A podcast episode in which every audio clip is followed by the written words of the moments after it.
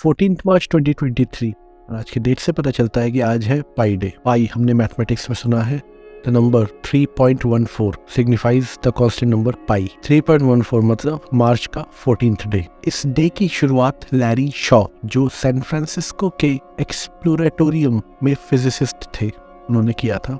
Because उन्होंने observe हुआ था कि हमारे इस डेट का इस पाई से काफ़ी नज़दीकी रिश्ता लगता है। बट अगर हम हिस्ट्री में जाए कि पाई आया कहाँ से, तो एंशिएंट टाइम्स में एक बहुत बड़े मैथमेटिशियन थे आर्किमिडीज। हम सब बचपन से उनका नाम सुनते आ रहे हैं। कहा जाता है कि पाई की पहली कैलकुलेशन उन्होंने किया था जब वो किसी सर्कल के डायमीटर और रेडियस को, सर्कमफ्रेंस को कोलैबोरेट करने की कोशिश कर रहे थे।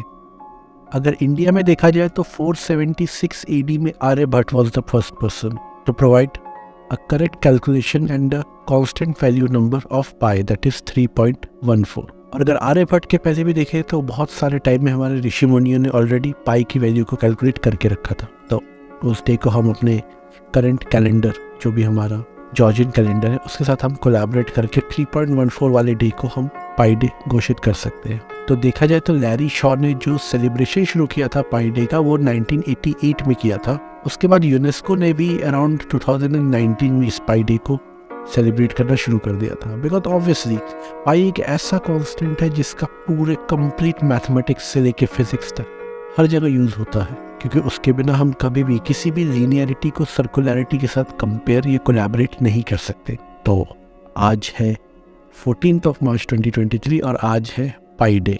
तो इस पाई डे को एंजॉय कीजिए। Pi is a very important part of life और हमारी वर्ल्ड की सारी प्रैक्टिकल एप्लीकेशंस के लिए पाई बहुत ज़्यादा ज़रूरी है। तो इस तरीके की नॉलेजफुल बातों के लिए हमारा चैनल को सब्सक्राइब करके रखिए, हमारे इंस्टाग्राम को फॉलो कीजिए और साथ ही साथ फोकट का ज्ञान लेते रहिए।